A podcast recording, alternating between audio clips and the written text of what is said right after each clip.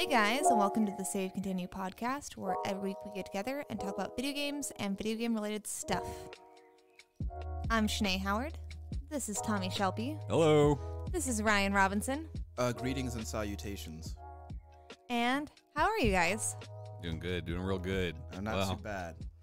Uh, What have you been playing lately? so much, so much. Throw some names at me. So I hooked up your Wii U, All right.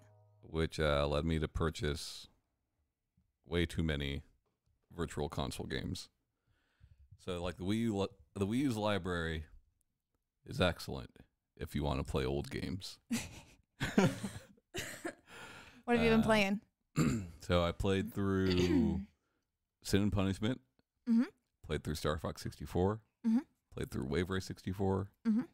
Got about halfway through Mario 64. Mhm.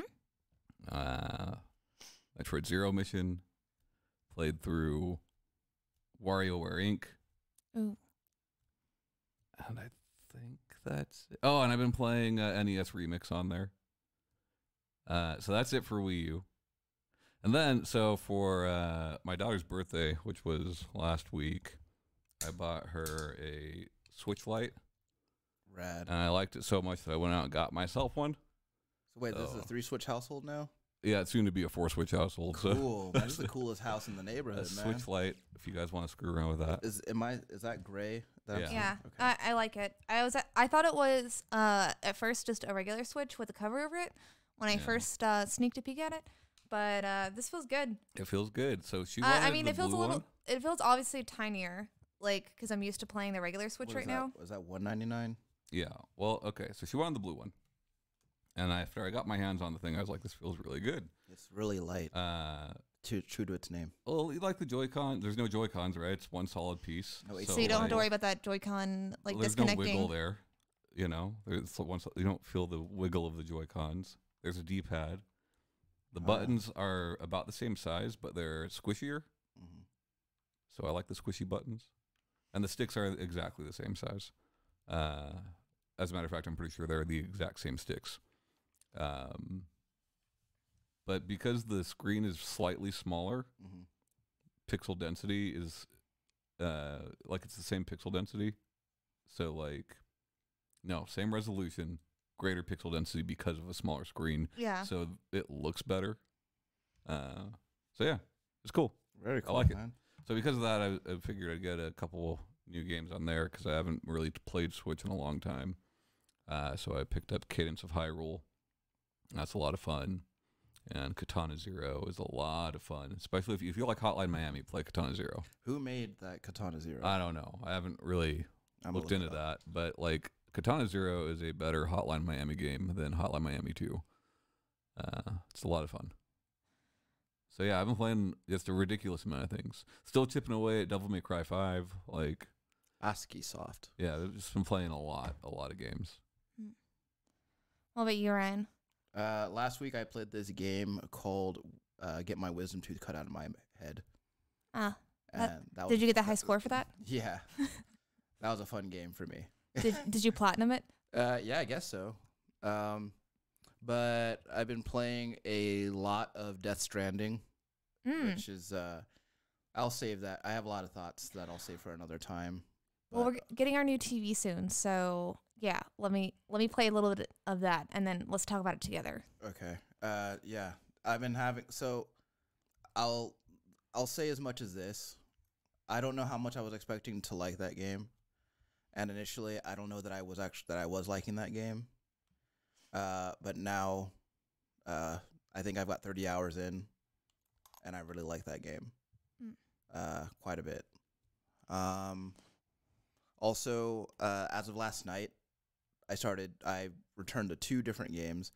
Um, I'm returning to Mortal Kombat, um, and I'm I'm practicing with a character that I haven't ever really played as. Uh, Joker, baby. yeah, that's him. But uh, uh, but no, I'm playing some Mortal Kombat still, still grinding on Tekken like pretty regularly. Um, very excited for next month because it's gonna be all Street Fighter all the time in my house uh, next Mm. month. And I also uh, installed uh, Dying Light last night, which is a game I haven't played since it came out six years ago. Yeah. Um, that game is still real cool. I like it a lot. So no confirmation yet, but uh, some Canadian retailer leaked Street Fighter V Champion Edition for Switch. Uh oh. Still don't know if that's true or not, but I Uh-oh. don't know why they would make it up. You know, Uh oh. so I wonder if that means I gotta buy two versions. so that's interesting. Yeah. Maybe I'll buy two versions. I mean, I'd rather play that on PC or con or like a regular console. but Sure, but when I go to work, I can play Yeah. Street Fighter Five at work. you can do that on your yeah, sure, sure, sure. So that sounds that sounds like an attractive proposition. Yeah. Um, but yeah, that's been mostly it for the m- uh, for the most part.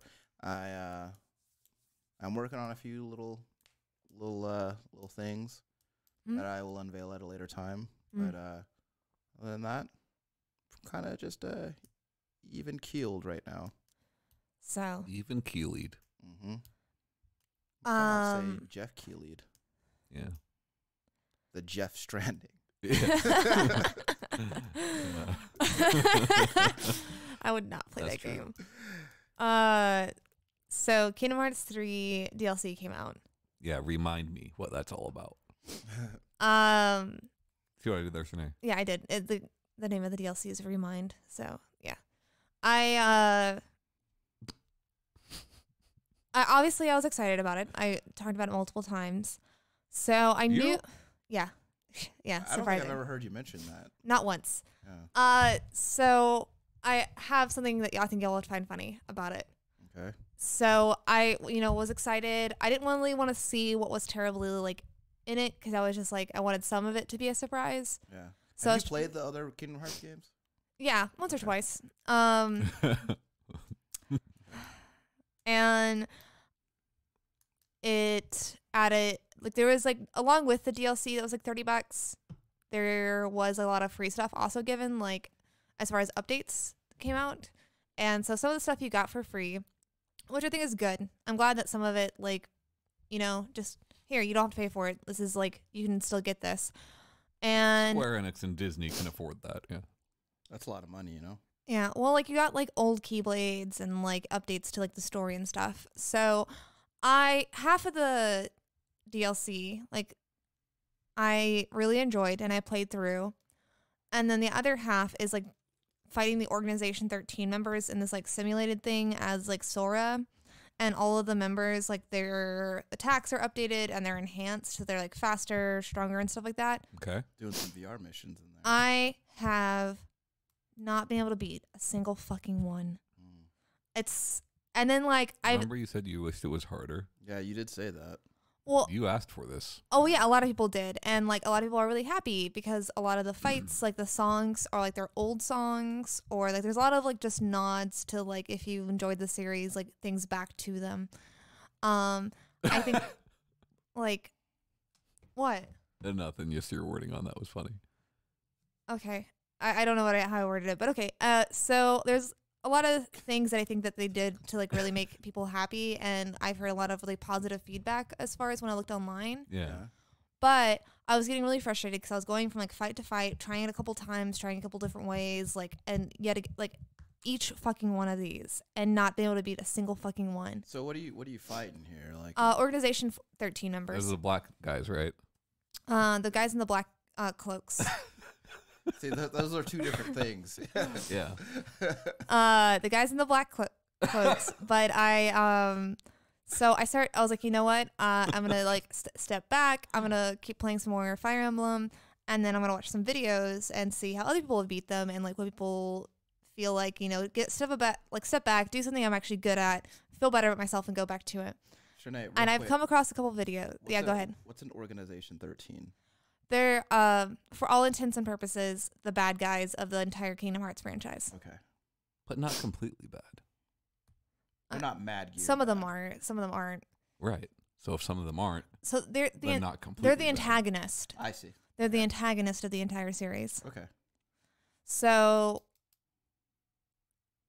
you're so I was watching some videos and a lot of people like put up videos like the same day it dropped And of course, and a lot of these like, well, this is the first time I'm playing through these, so there's probably better ways to fight. But like, I just want to show you guys what the fights look like. Right. And they're just like beating every single boss like effortlessly, and I'm just like, Oh. go fuck yourself. That sounds like something Absquatula would do. Oh god, pro- it, I probably probably is like him and other different channels, just bragging about how great he is in it. Probably not. You're Uh, great abs. He's a he's a humble guy. I don't know. Does Abs even does Abs play Kingdom Hearts? Nah, Yeah, playing grown up games. He played ju- he played just the DLC and is great at it. Sure. uh, so that's been a little frustrating because I have been excited about it and I'm just not good at it. Really, you just gotta practice, man. Yeah, so I'm gonna I'm gonna watch some more and then keep trying to be at it. But um, just going back to You got through that God of War. Remember, you were having problems with that. Yeah. You did it. yeah I did do it. I did not struggle as much as I am with this DLC, but yes, um, Kingdom Hearts is harder than God of War. You're saying it right here, right now. the DLC is yeah. Okay. Um, but also God of War is not the m- most challenging game in the entire world. I heard a lot of people complain about fighting what Valkyries or something like that. Yeah, that- Valkyries were hard, Yeah, yeah, that's for easy. sure. uh, I s- I fought the same one for about two hours. So Kingdom Hearts is harder than that, huh? Probably th- like Just answer, answer the question, Snay. No. I mean, I'm not gonna answer this like answer no question because like some of Valkyries were not that hard, but in general, Valky- the Valkyries did move a lot slower I like to press you on the hard issues. than um all of the Kingdom Hearts fights, and like that's that's one of the things that like trips me up and why I have like trouble some games is just like it moves like like I've been playing a lot of Smash lately. Nice. Uh, I've been having a coworker come over Who's after your work. main Uh, I've been playing with Veronica Corrin. Land. character? Corrin, oh, I like that one. yeah. Corrin. Mm-hmm. Which So- one is that? Fire Emblem. Um, I like but that. like weird Fire Emblem. Like it has like the the Yeah. spiky thing that can help, Mhm. and I'm a jumpy character, and I like jump around a lot.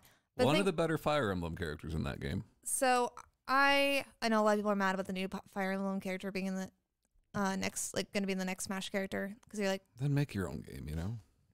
Making video games is hard. Yeah, do it But people yourself. who- so- are into Fire Emblem are really excited. Well, But- I imagine they would be.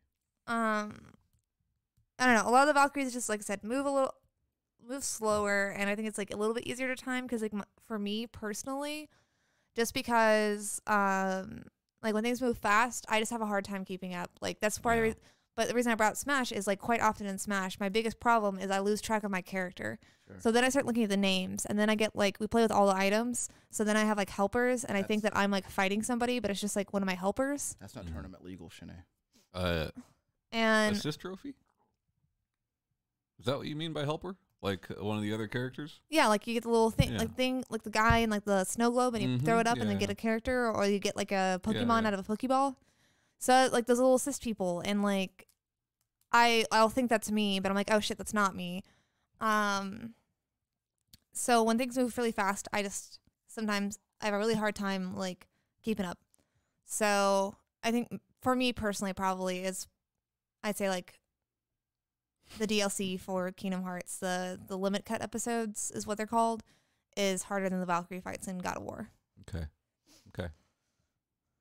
Um, oh, it's probably also because I haven't played Kingdom Hearts in a hot second. I think I might go back and like play some, and then go back to the limit cut episodes and see if like me getting the remembering the controls and how I like to f- fight like would also help. Yeah. Um, but yeah, so then I went back to Fire Emblem because I do love that game and I'm great at it. Okay. Well, uh, you're great at it. Are you playing on a harder difficulty now? Yeah, Okay. Cool. Cool. How do you quantify uh, skill with that? Efficiency. Uh, with Fire Emblem, Yeah. Power. um, lower, less turns. less turns is probably the easiest way. Okay. Um, but also it just kind of depends on how you like to fight. Are you aware of the par for each map? No, there's no par, Oh, that's such a good idea, though. but there is like some maps where you have I'm to. gonna throw that in the next game, in the next Fire Emblem game. Put a par on that some bit. Yeah. Well, there's some map or some uh matches or fights that you do have to beat it within like underneath 25 turns or 10 turns or whatever. So some of them do have limits on them as far as like Right. Right. Right. but there's no like oh this is the best you could be at this like par for the course. But um And also also just depends on like how you like to play, like what is your kind of goal in these fights. Cuz you can say that you're really good and like do like 12 turns, but you only have one character on the field. Okay. Uh so meanwhile like cuz you can cuz like some of them have like a so all of them have a cap of how many characters can be on the map, but you can always go underneath that level. So if you want to like two man a fight, you can.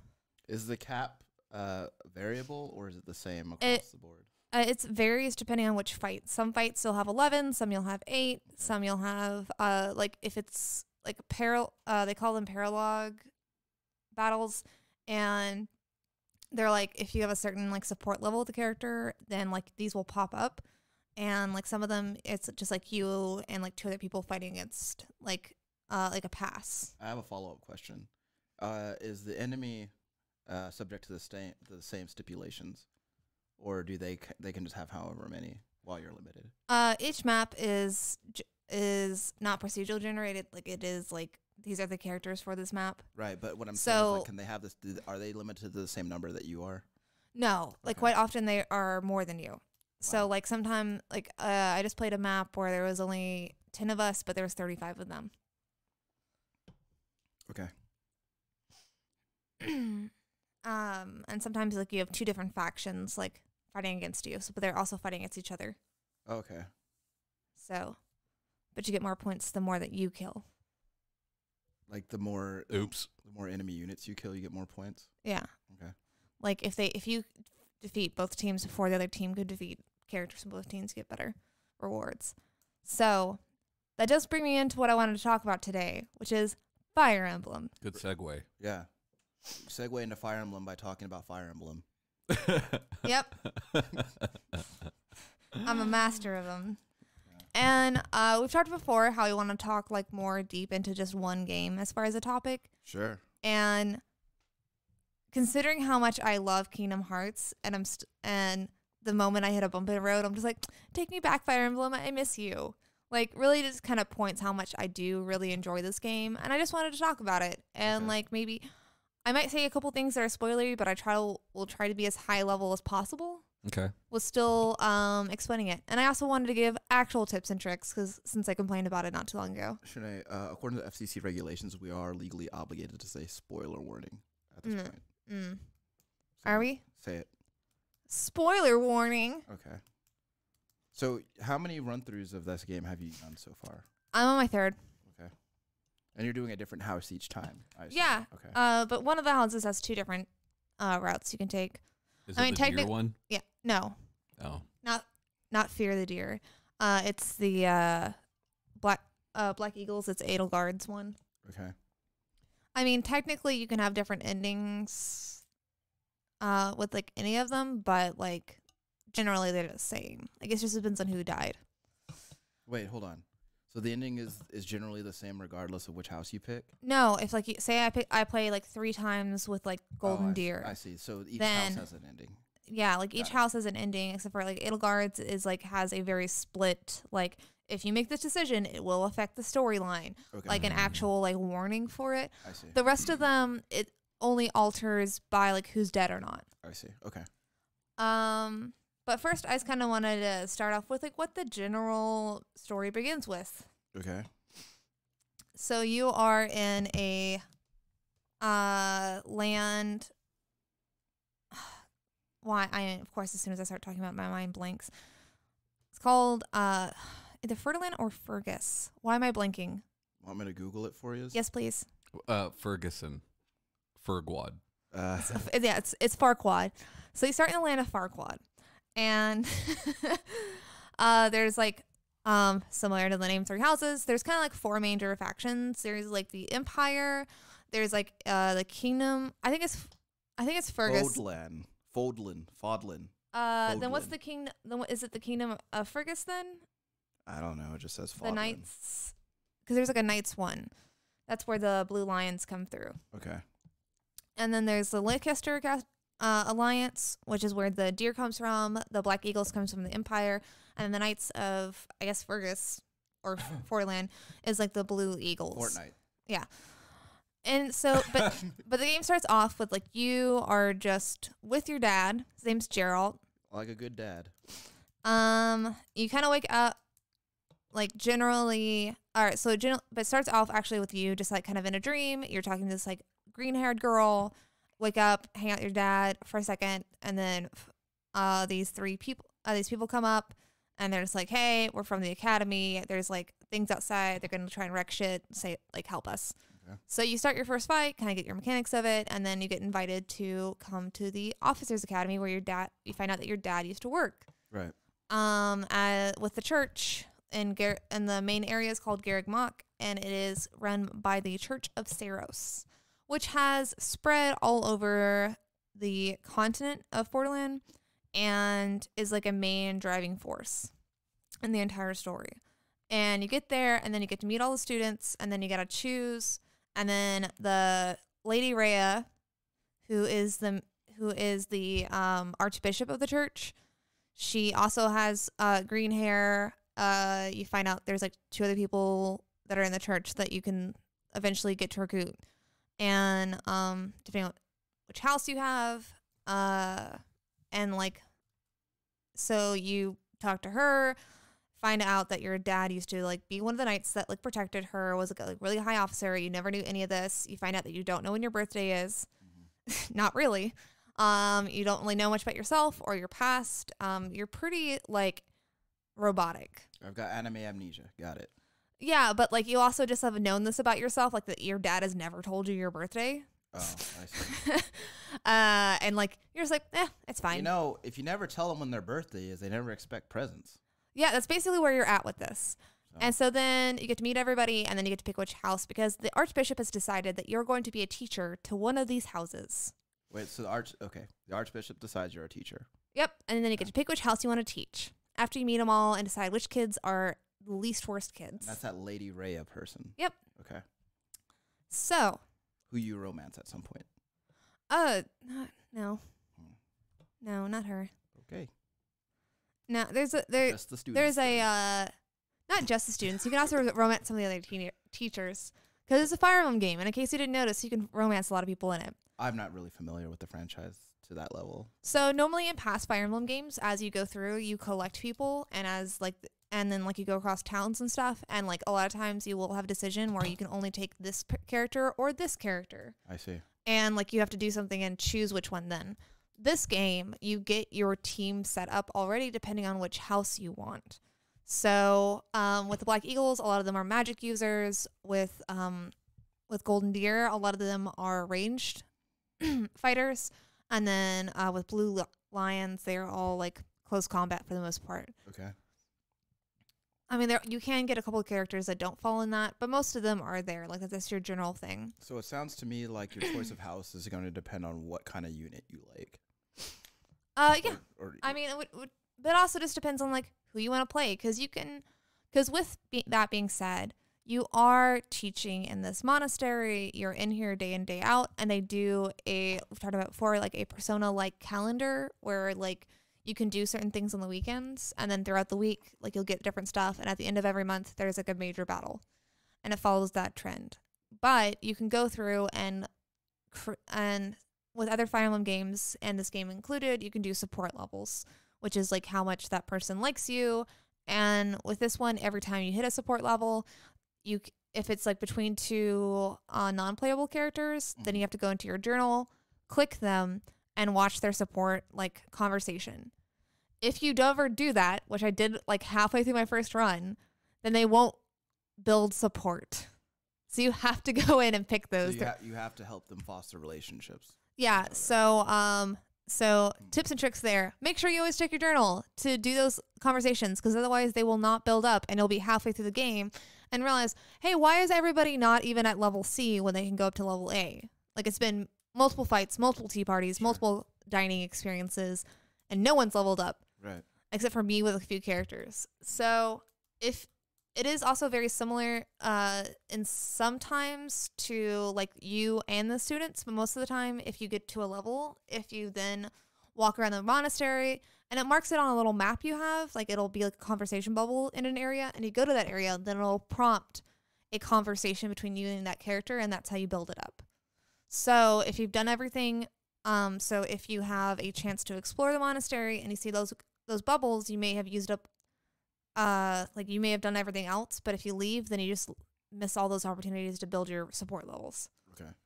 Um, I mean, later you can go back and do them, but it's just going to take more time later, and like you could have already built another level. Yeah.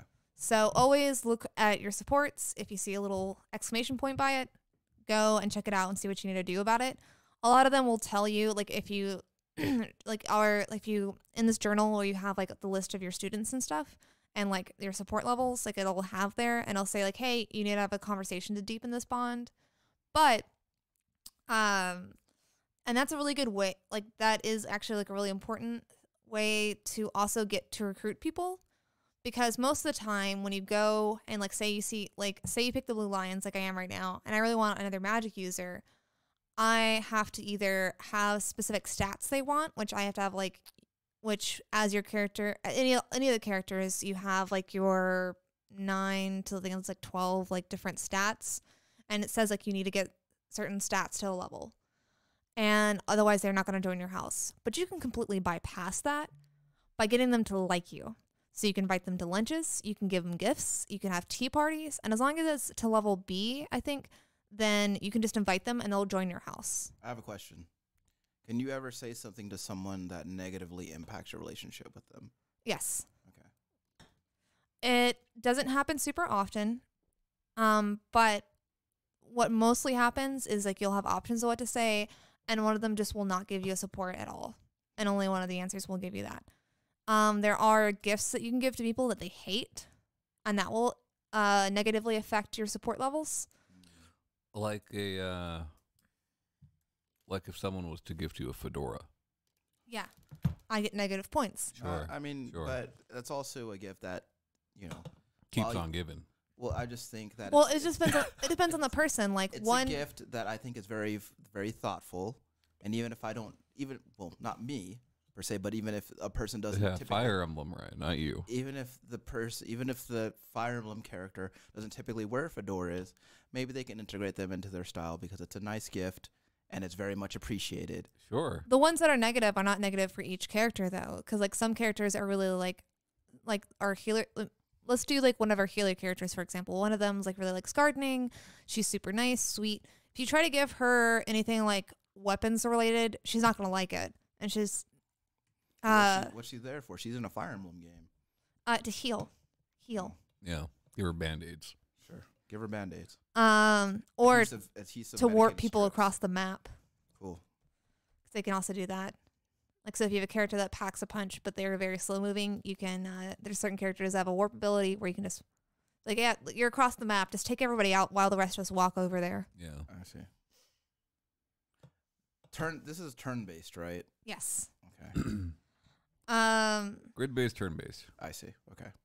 I kind of skipped over a little bit of other things, but yeah. So, like other games, support levels are important. There is different ways to get it because in the monastery, there's a couple of different things that you can do on your days off. Um, one of them is, like I said, exploration, where you explore in the monastery. You can have conversations with people, and sometimes they will give you options. And if you pick the correct option, then your support will boost with them. There is a gardening aspect, which I would highly, highly, highly suggest to do. Depending on how you want to play or what you need to do in your gameplay, depends on where you, what you want to plant. And uh, there are guides out there that, like, if you plant different plants together, certain things will grow better. That's new, right? Like I don't remember that in any any. No, it's new. Um, at least to me, I have. Yeah. Uh, I will, am saying that I'm explaining this with somebody who has not a whole lot of experience with a lot of other Fire Emblem games. So some of these things I may say may are new, but they're just new to me. Sure, sure.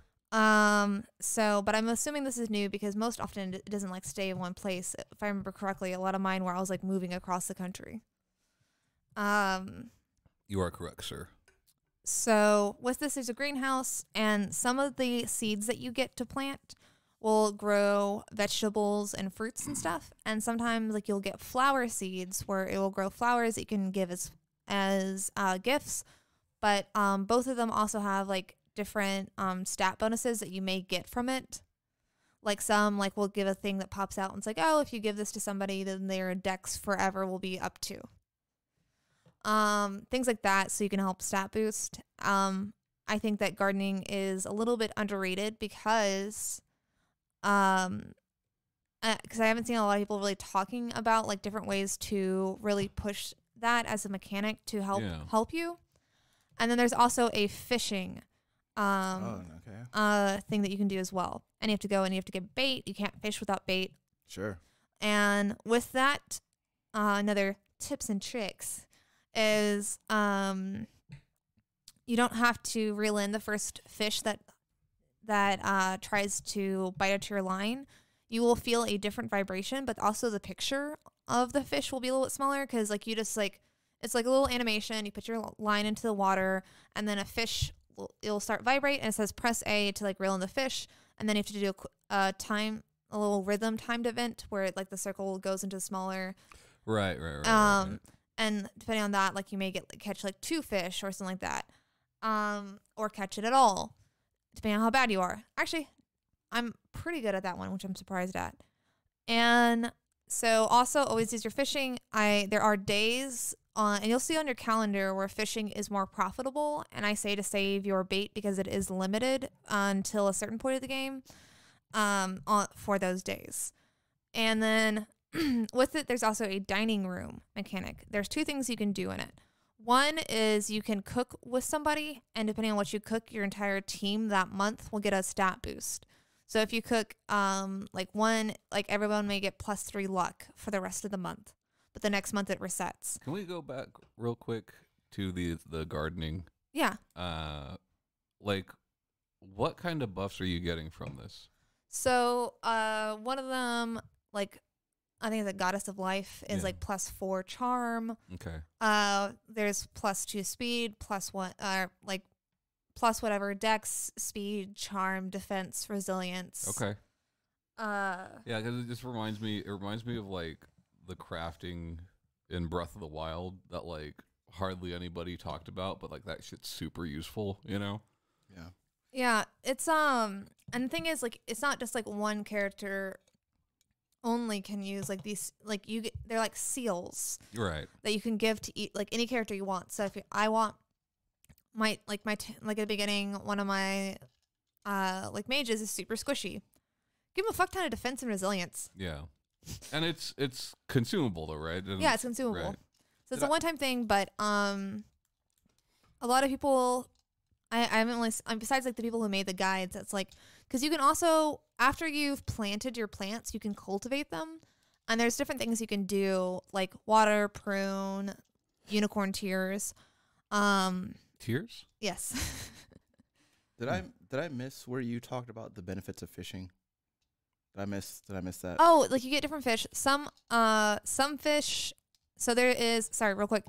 I, I didn't, I didn't touch on this, but with fish, but did that answer your question for? Yeah, yeah, yeah. So with fishing, um, you can get like regular fish. You can get some fish that give you the bonuses when you cook in the dining hall, like the one person and you like cook and get the bonus for everybody. Okay. And there's some fish that are uh just like worth a lot of money. So, um, so you can go and catch the fish. Uh, the, there's small blue are going to be small fish. The big blue are going to be bigger fish. There's red, which is rare fish, and then gold ones, which are obviously like the ones that are going to be worth money. And then there, I haven't seen it yet, but I have seen video where there's like a rainbow fish that does something amazing. I don't know. I haven't gotten it yet. Um, but I'm assuming that one probably does like major stat boost. Uh, so then yeah, so you can garden and fish, and then you can go to the dining hall. You can cook. There's like one where you can cook with somebody one on one, but there's also uh there's also like the head chef that you can go and have meals with people. You don't have to have meals with just people on your team, but if you do have meals with people on your team, it will boost their motivation, and I'll talk about that in a second. And but it also boosts your support, and it boosts your support between the two characters that you can pick because you can only pick up to two. Is support the analog? I just want to make sure I understand. That is the analog for like the level of relationship that someone has. Yep. With someone. Okay. So with support levels, you a can like create them to have a paired ending because there's a bunch of paired endings between the characters that are that are not you and like that are not uh the main character's like default name is Blyleth, uh or Byleth, and then Are um you Byleth? yes, I mean I chose I changed the name. Well, the first time I So tried, that's the one they added to Smash. So they Yes. added. So like yeah, because it's funny because they had already put Robin in Smash, which was like the player character for Awakening. okay, so, it's so just, I guess they're continuing on with that. okay, now I understand. Kind of. and so with your support levels boosted, you also can do. Um, you also get like support when you do like certain attacks. You also get support um, with your battalions, which I'll, talk about in a little bit too. And then of course, like you get the interactions and um, can have like a ending with that person if you choose them. But you have to have them to a certain support level to be able to choose them. Okay. Um, but yeah, so when you eat is really how you, besides like battling with them, but is really how you can uh, bolster support levels. So I've between gifts, um, I mentioned it earlier, but tea at a certain point you will be able to invite characters to have tea with you, and each of them have a favorite tea, and there's conversation topics when you first go and explore the, monastery before you pick the house you can um, see like rosters, but at any point you can al- also like see which a roster of your characters. But um, in the beginning, you see a roster of characters, and it has like a general like likes and dislikes thing. And so like the tea, I think there's like fifty something topics that you can like choose from, but they, it randomly picks three of them. But one of those three, at least one of those three, sometimes it's two of the three, uh, your character will like to hear. So you'll talk about monastery ste- secrets, a view from the bridge, um, admirable comrades, like things like that, whatever you care- think the character's gonna like. And if you do really well, then it boosts your support points. But no matter what, um, for the rest of that month, it will boost the charisma between you and that character, and then also build the support levels. So between gifts, eating at the dining hall, um, inviting them to tea, you can really boost your support levels in multiple ways with characters. They do take a fraction of your points when you explore the monastery because when you first explore it, you have a certain amount, amount of action points. The reason the garden and fishing is so great is because they don't take action points. Eating in the dining hall, um, having tea will take action points, giving gifts will not, which is why a lot of people are like, hey, just cheat the system, get a bunch of gifts. And like some people just use a greenhouse specifically just for flowers so they can just like send flower after flower after this person to this person. And sorry. And then like get them to level B so they can do that. So like when you're talking about this support system, like I'm assuming you're talking about like in most Fire Emblem games, if you build your relationship with somebody and you are uh, next to them in battle, you do better. Like your stats are buffed. Yeah, this one you don't have to be right next to them. You just have to both of the characters have to be within um attack distance to the same enemy. Mm-hmm. So even so say um you and a character have like a really good support team, one of them is super long range and you choose Byleth to be more of a like up close fighter, then as long as that person can hit in range, you can be like four or five squares and still get the gambit bonus. Yeah. Or not the gambit, but the support bonus. I have a piggyback question uh, for that goes off of Tom's question. Um, when you have two people that are within attacking distance for the same dude, like, is there any sort of tag team attack? There's like unique animations for that. Uh, there are unique animations in the um, support team thing, like, and it's just it's something like huge. It's just like, uh, it's like it just says like gambit bonus or support bonus, and it just has like, kind of like Power Rangers esque, where it has like lightning in between, and it has like animation of each character's like face, just like going like ha, I do like Power Rangers. uh, like. You know, like how like it showed all of them on the screen. It was just like the Sure. little lights, but like that's that's what Morphin you get. time. Uh, you get morphin time. Um, but um, one thing I forgot to mention is with plant. So planting and harvesting in the greenhouse, you can only like if you plant something, you can't harvest it that same exploration time. Like you have to wait till the next time to pick it up. So planting what you do want to plant does matter, especially in the beginning, because you'll only have a like one or two slots for to plant uh, seeds. But as you gain professor levels, which I'm about to talk about, you'll get more. You'll get more slots. Same thing with um, get more slots. That's Uh, not what I, I was laughing at the concept, the professor level. Yeah, me too. laugh. So, um, like I said, when you explore, you get you have a certain many like action points. Dining in the dining hall, tea, or there's also where you can train with professors, and I'll talk about that in a second. After that, um, you get like action points, and depending on what your professor level is, it depends on how many action points you can use. You build your professor level by uh, reading books that you find.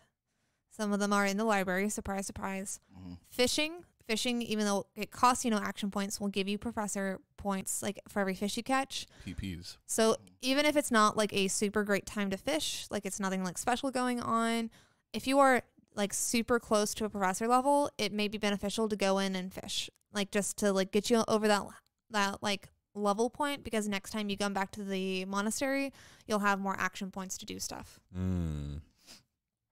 Um, say like having meals will build, build up professor points.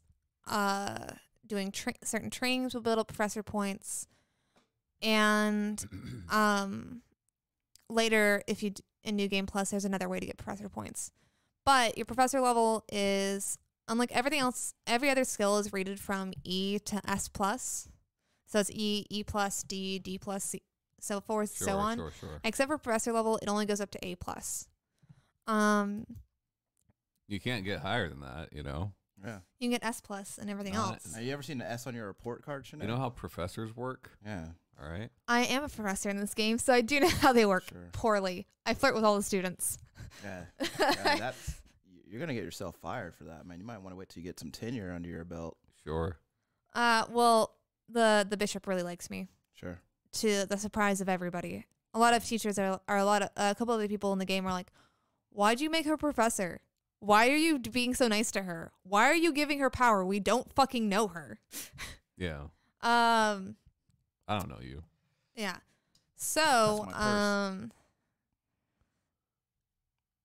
what else did I say I was going to be with Professor Level in a second? I said I was going to get to. Uh, I don't know. I will say this, Shanae. This game sounds, and I don't know if this is uh, true for all Fire Emblem games, but this game sounds mechanically dense. It is, but it but sounds like we're dealing with systems on top of systems on top of systems here, which ordinarily I like.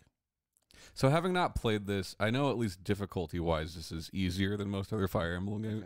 Okay. or Fire Emblem games, but like it can be. she is talking about certain mechanics that don't exist in previous Fire Emblem games. So are these mecha- so are because I'm wondering, and I guess Tom, of the three of us, you'd probably be more qualified to speak on it, but you haven't played it. no. But I would be curious to know if the mechanics in this game are mechanic. There are mechanics that like all the mechanics that carried over from previous Fire Emblem games, plus all this other new shit that she's talking No, about. his there's some things that it takes out or doesn't put as much emphasis on, okay. uh, so it makes it different. That said, like you've played games like XCOM and Tactics and you know Into the Breach and stuff like that. Like I think you would be fine playing this game. So that's what I. One of the things I, I was yeah. So and I'll touch on the mechanics and like how dense they are in a second.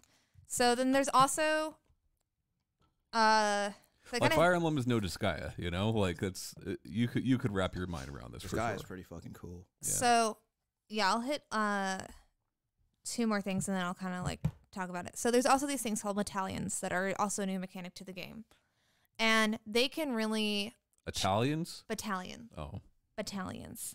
They uh there's no Italy in this game. sure. Sorry. Sure. Uh so Arrivederci.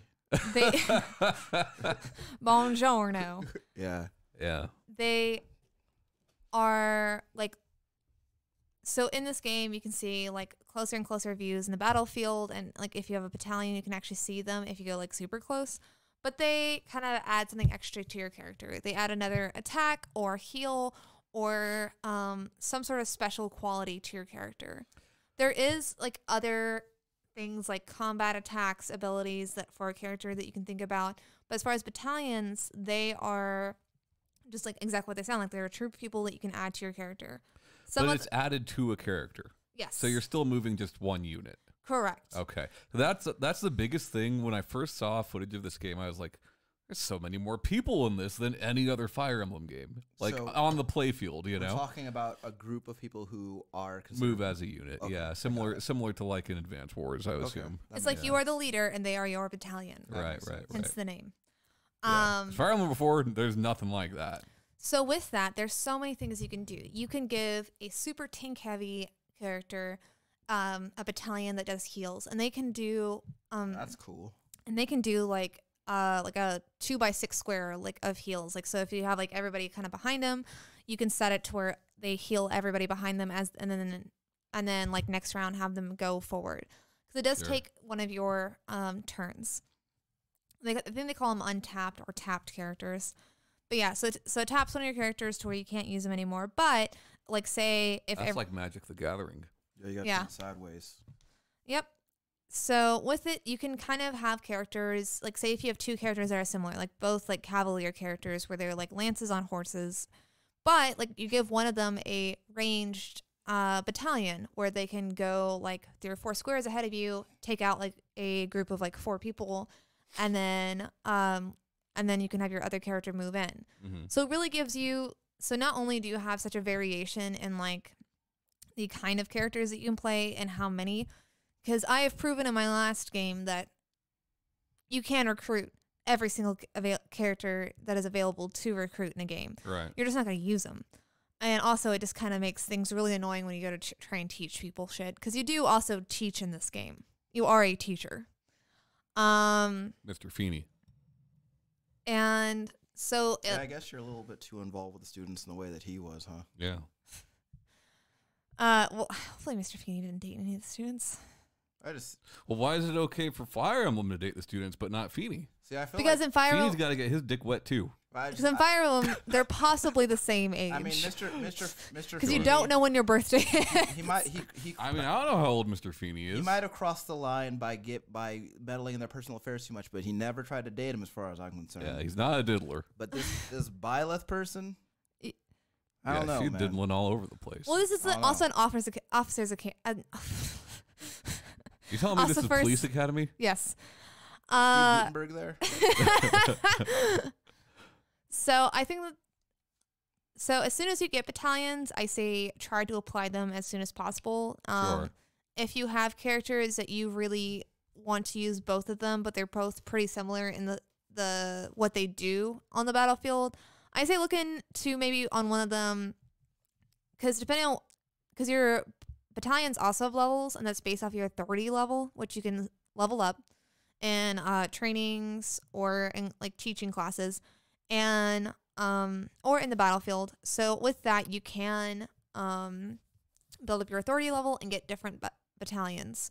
So if you have two two different characters that are very similar, but you like both of them, like you like the story and you want to like use both of them, I say highly look into battalions to see how you can make them different and what they can bring to the battlefield. Like so if you want both of them, but it's kind of leaving out like a character for another slot, you can make one of them have like a magical attack. Yeah. Um, so I think that's really cool. As far as what else was I gonna touch on? What are you the professor of? Like you're not one thing necessarily, because yes, all of this sounds very very dense, Yeah. but it's so easy actually to get through and play all of it and not feel like it's dense because when you start let's um like in a week. Let's do a general week in a month. Some months are shorter than others depending on when it, a battle falls or like an endpoint falls. But let's say a regular week on uh and then say like through the week you'll have or like sometimes it's like a holy event or it's like do you want to participate in it?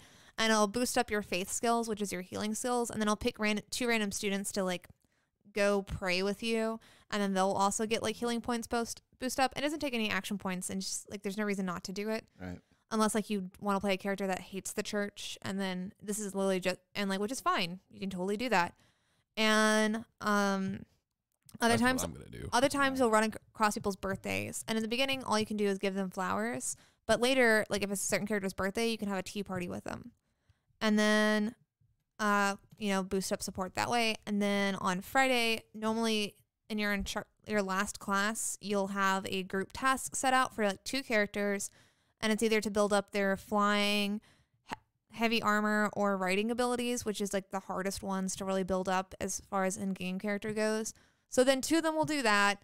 You'll get some bonuses for that. And then you have to choose. Either explore the monastery, do a seminar, which like you and a bunch of students uh will one of the other teachers teaches a class and then each of them has like a level like you know like authority level C and like lance level C and if you go that like it'll boost depending on how far you are and depending on which characters have those as goals like you'll Makes just have sense. have a class and then you'll build motivation. Motivation is what I want to talk about actually.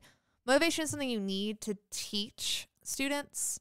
Um and I'll talk about that in just a second. So then there's like, you know, you can do a seminar or you can do battles. And then they have auxiliary battles, which they've um which aren't new to Fire Emblem. There have been auxiliary about like optional battles beforehand. And with that, like you can build up your stats. Obviously, like if you keep doing that, some of them have items that you need later to um, repair or forge um, weapons. Some of them just have gold, which you need to buy things. And then some of them have like meats and stuff that you need for cooking.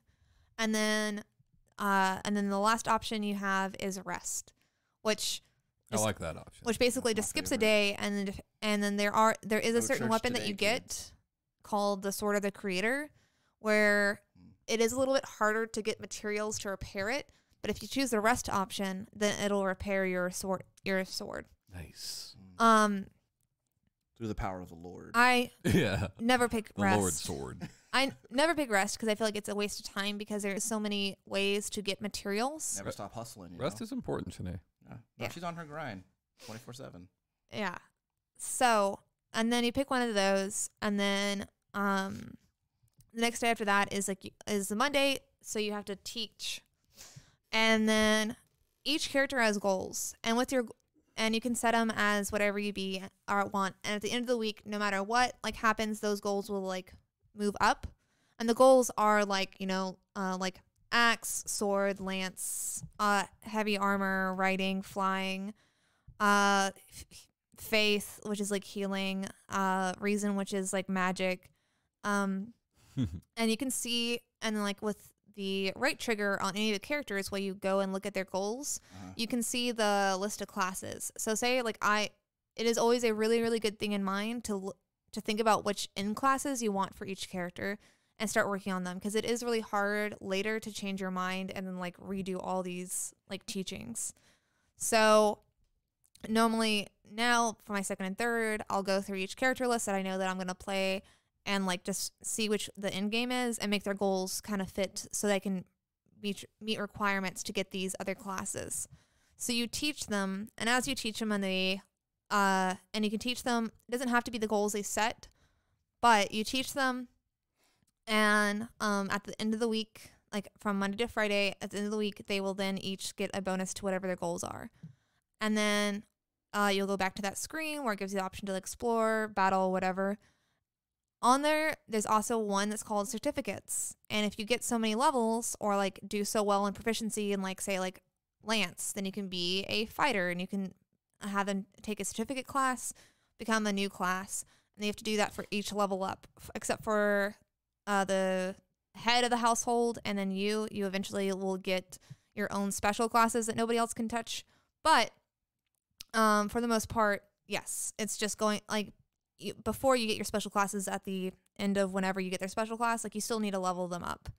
And if you've mastered whatever class you're at before you level, before you make them go to uh, reclass them, then you get a bonus that stays with them no matter which class they pick. Mm. So a lot of the a lot of their first ones are like common or noble, and if you beat that, and if you max out that, then they get a plus five to HP, and that stays like Right, forever.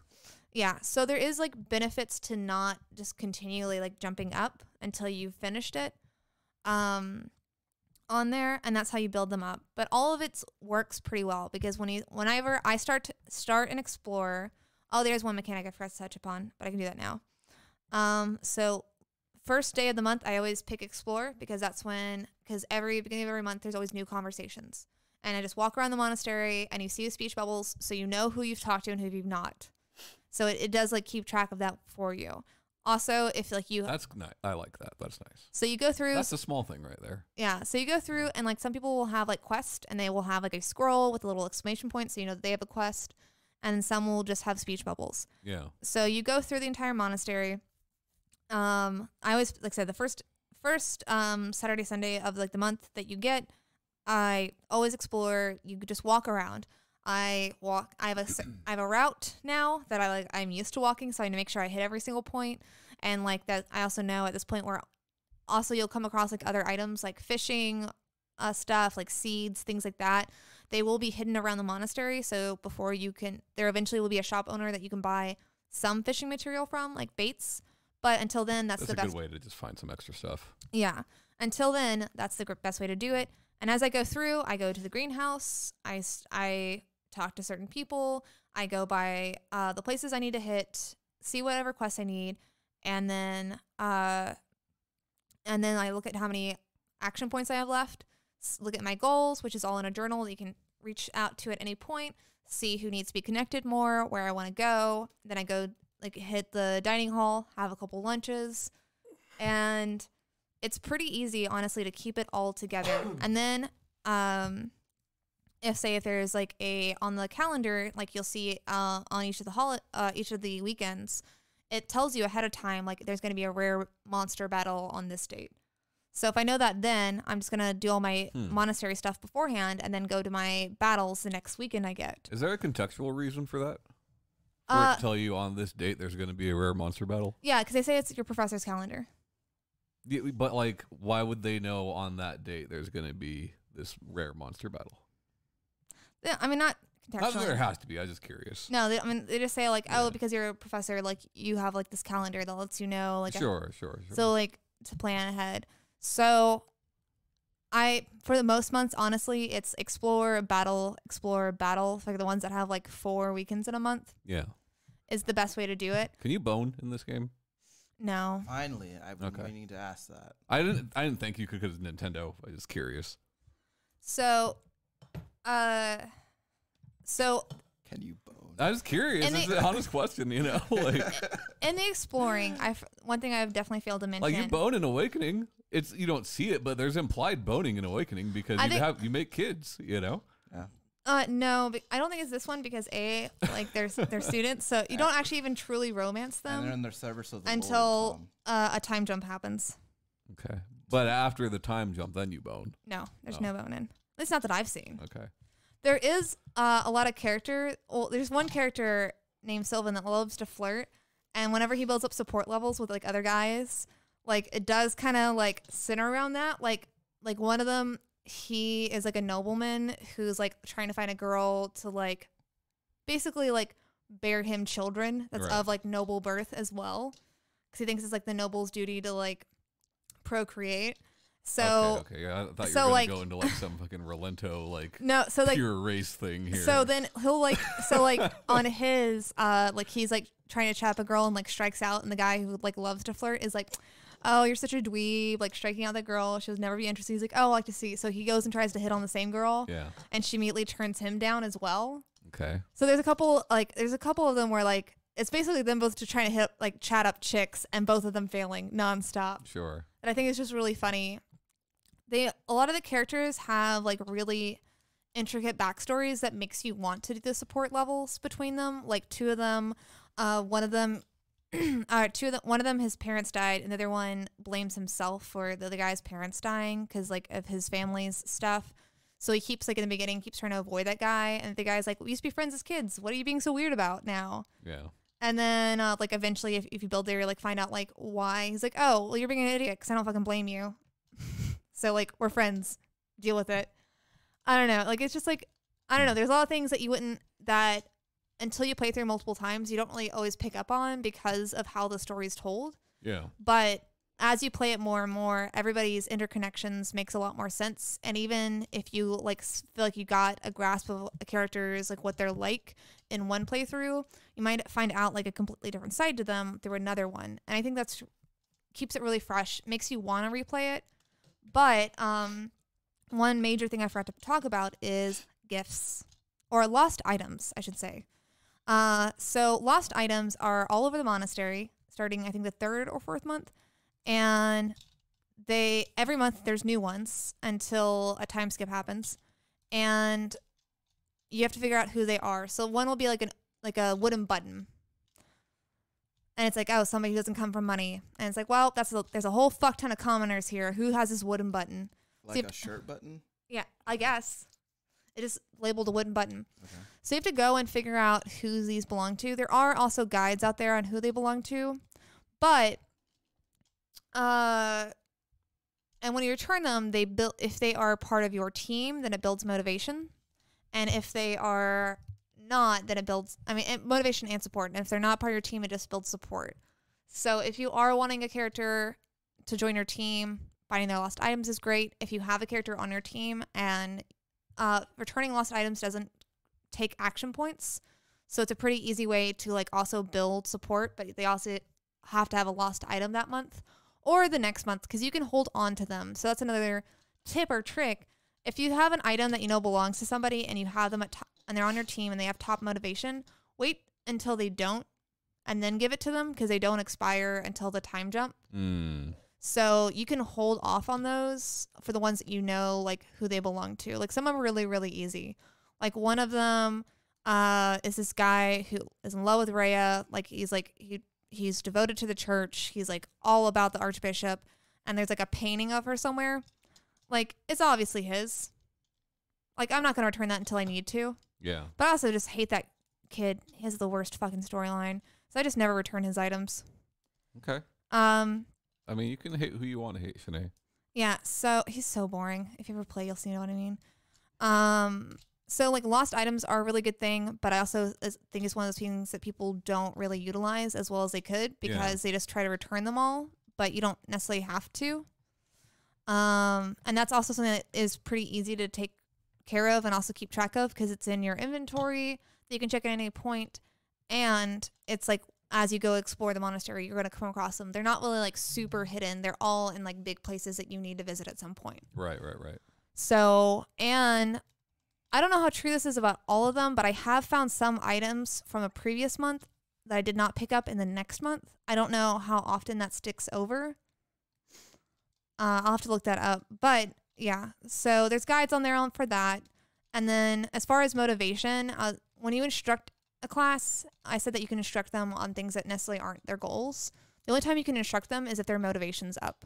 So really, for those, you want their motivation to be at hundred percent because that means that you have uh, four tries to teach them something or like Okay. push them up. If they only have, if your motivation's only at like twenty five percent, then you only have one try.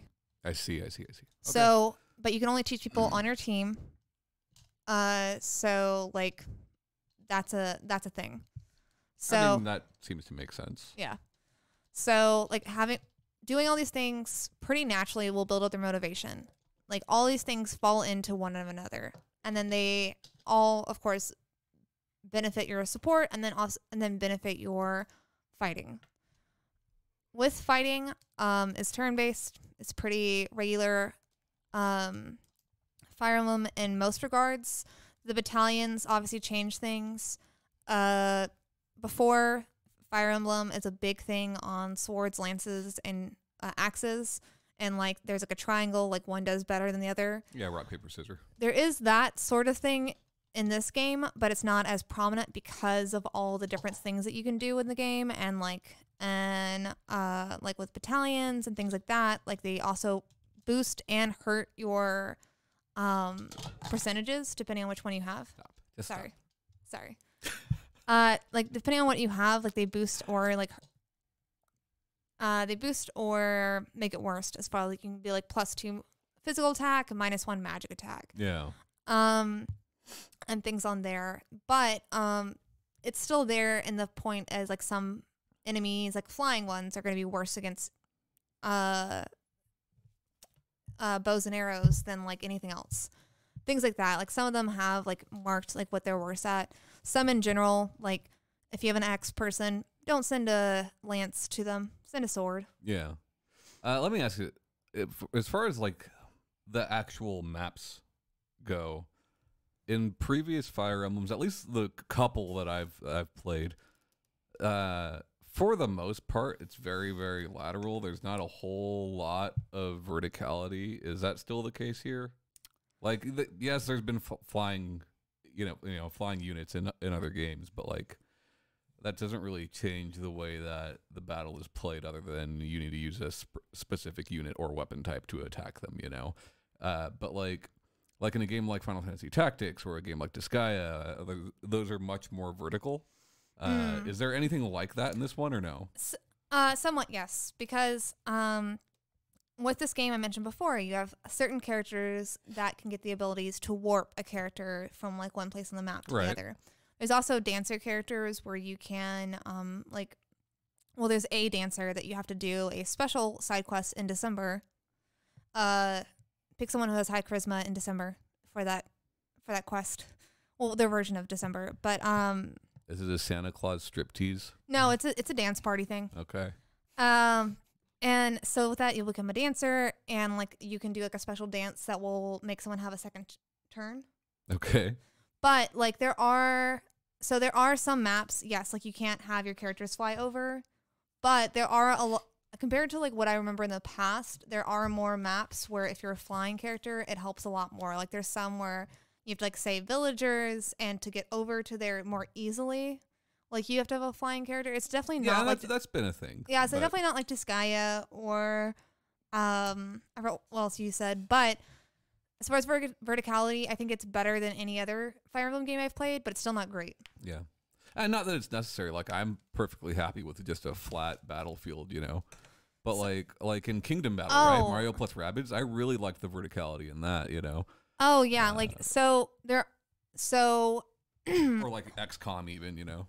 But, so uh, like um the environment does matter because there are a lot of maps that have stairs and if you're on a mounted class then you don't go as far. You can always dismount and then go up. yeah, horses can't go upstairs. Uh not Everybody knows that. not well, apparently. Yeah. Um Them there fighting herds. there if there's some sand maps so if you are any sort of like if you're on a horse or if you are a um like regular soldier then you'll then you won't go as far but if you're in any of the magic classes then you aren't impeded by sand at all um there are a, more than i remember any environmental effects like if there are some like there's like maps that have completely covered in fog that you'll need a torch to, like, Sure, sure, sure. help with. There's some that have like bushes and stuff everywhere, so that will also impede people. Cool. Um, there's some that are like like underground, like stair by stair, so you can't use like flying people to like go over anything because it's all underground. But you can use like warpy characters to like kind of bypass that To Banff. To Banff. And I think it adds like a lot of different.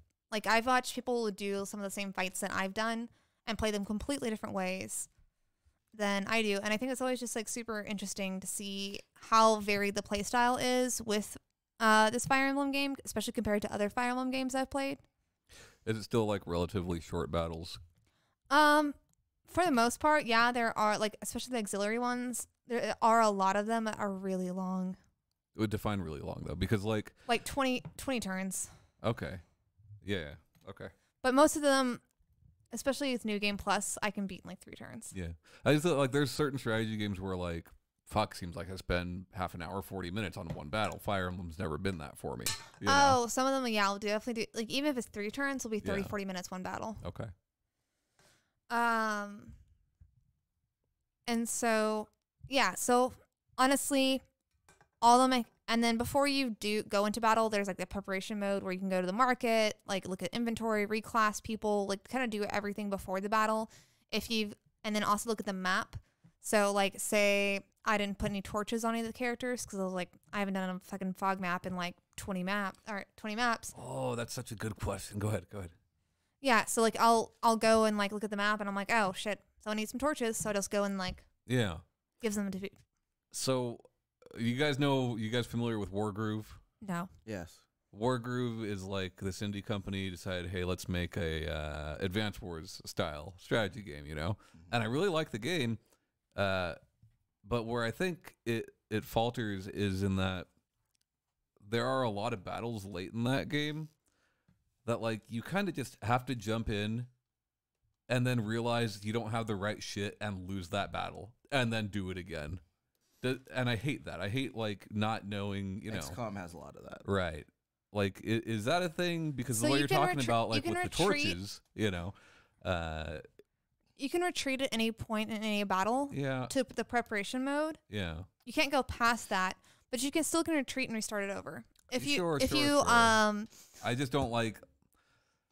Like I feel like uh, within in better strategy games, you can prepare for most anything that's upcoming, and it's not a trial and error thing, you know. oh yeah. And Wargroove very quickly became that for me, anyway.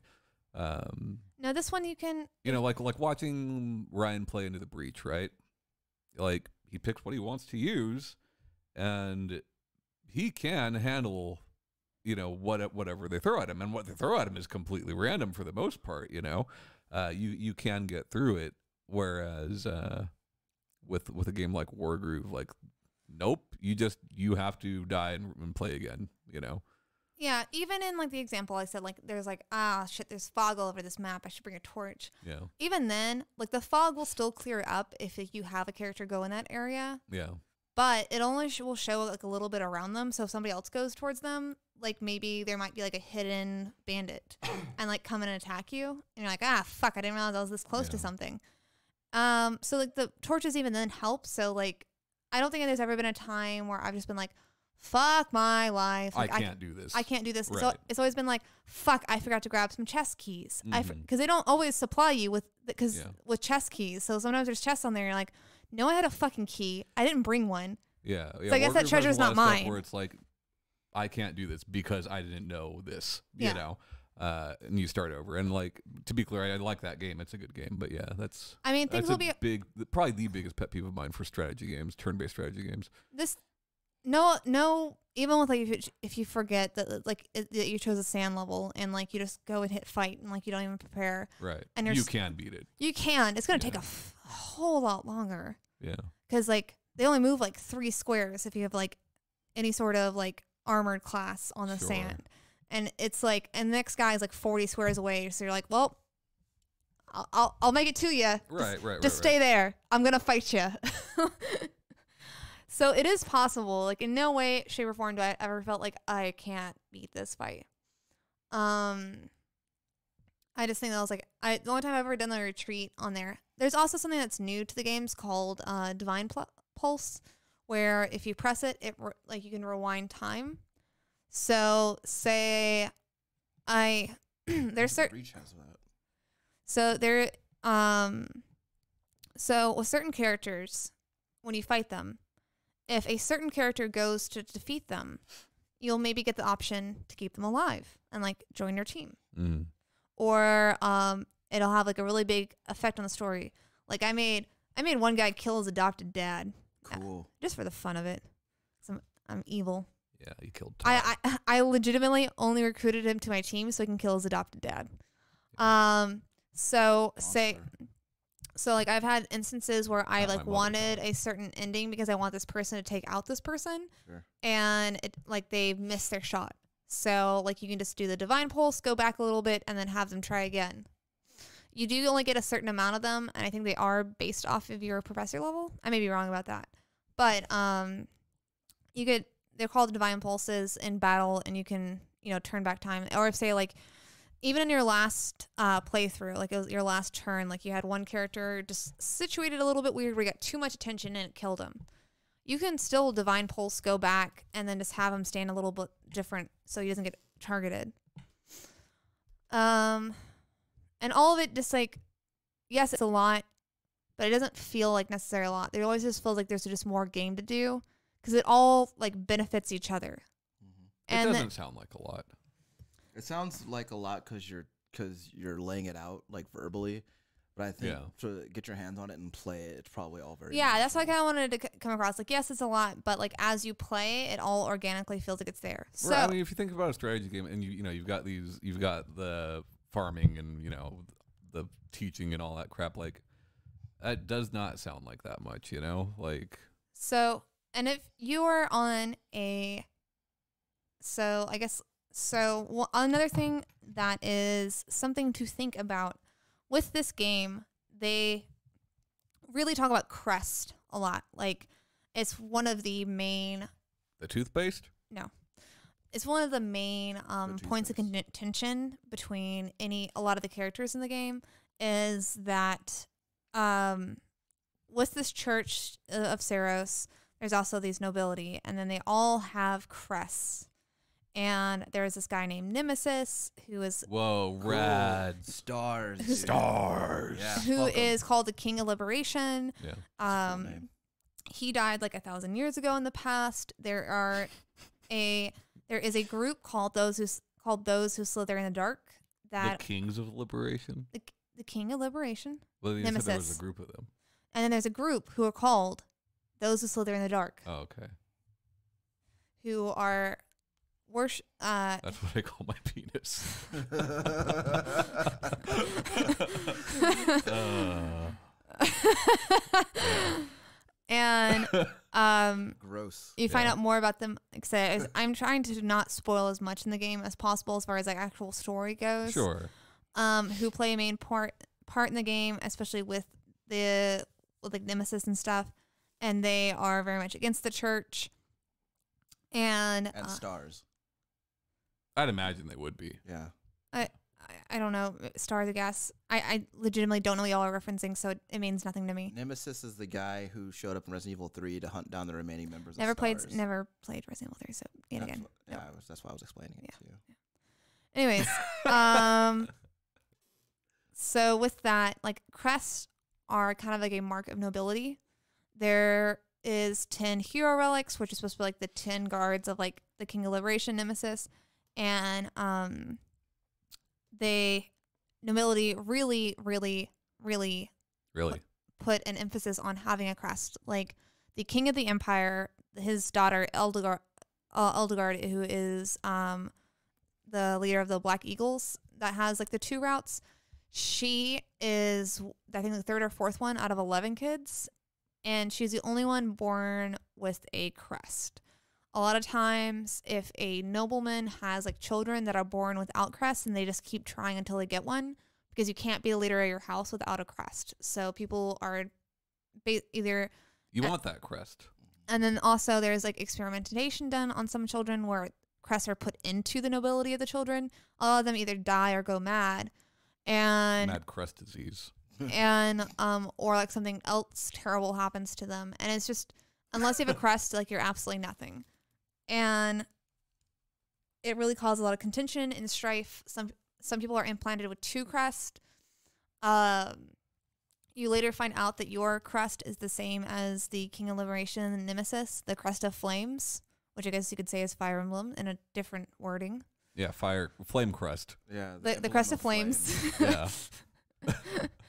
Flame crest awakening. And to use these hero relics, you do need these crests. So it is like important to know who has what crest in some capacity, or at least have a background, or pull up a handy guide like I have, and You you'll mean get. cheat. No, it says in there, but like it's all like written as like their description and like a long story. And I'm like, I just want to know who has what. Okay. And Okay. uh, A shortcut, as you will. Yeah. Yeah.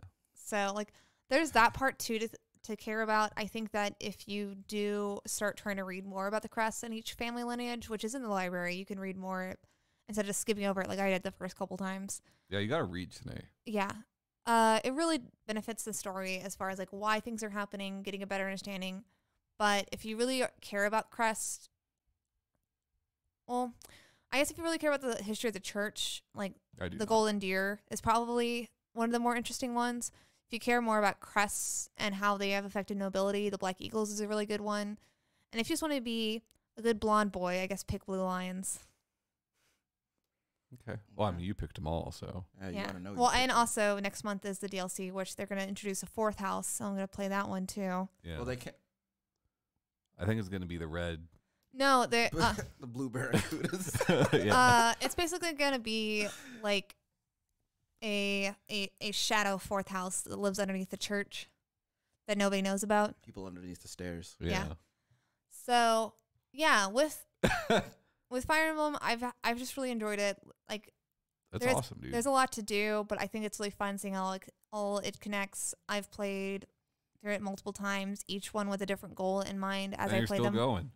Oh yeah, no, to the point where I I got frustrated with Kingdom Hearts, and I was like, please, Fire Emblem, just comfort me.